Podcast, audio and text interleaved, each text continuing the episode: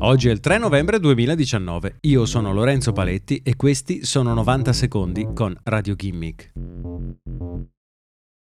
Uno dei grandi freni all'adozione delle automobili elettriche sono i tempi di ricarica delle batterie. Diversi utenti temono infatti di rimanere spiaggiati da qualche parte in attesa che la propria automobile completi la ricarica necessaria a raggiungere la propria meta.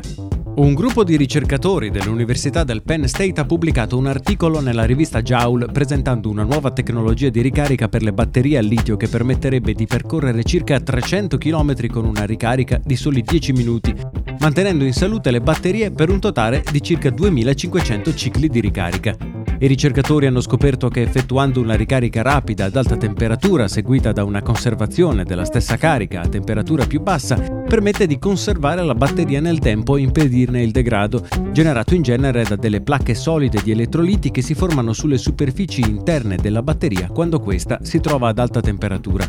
Mantenendo una temperatura più bassa è possibile arrivare a questi livelli di carica in tempi che vanno tra i quaranta e i sessanta minuti. Per supportare questo caricamento, le automobili elettriche già in commercio dovrebbero sostituire le loro batterie con batterie appositamente disegnate dal team di ricercatori, i quali hanno ora l'obiettivo di ricaricare una batteria da trecento chilometri in soli cinque minuti, circa il tempo richiesto per un pieno di benzina.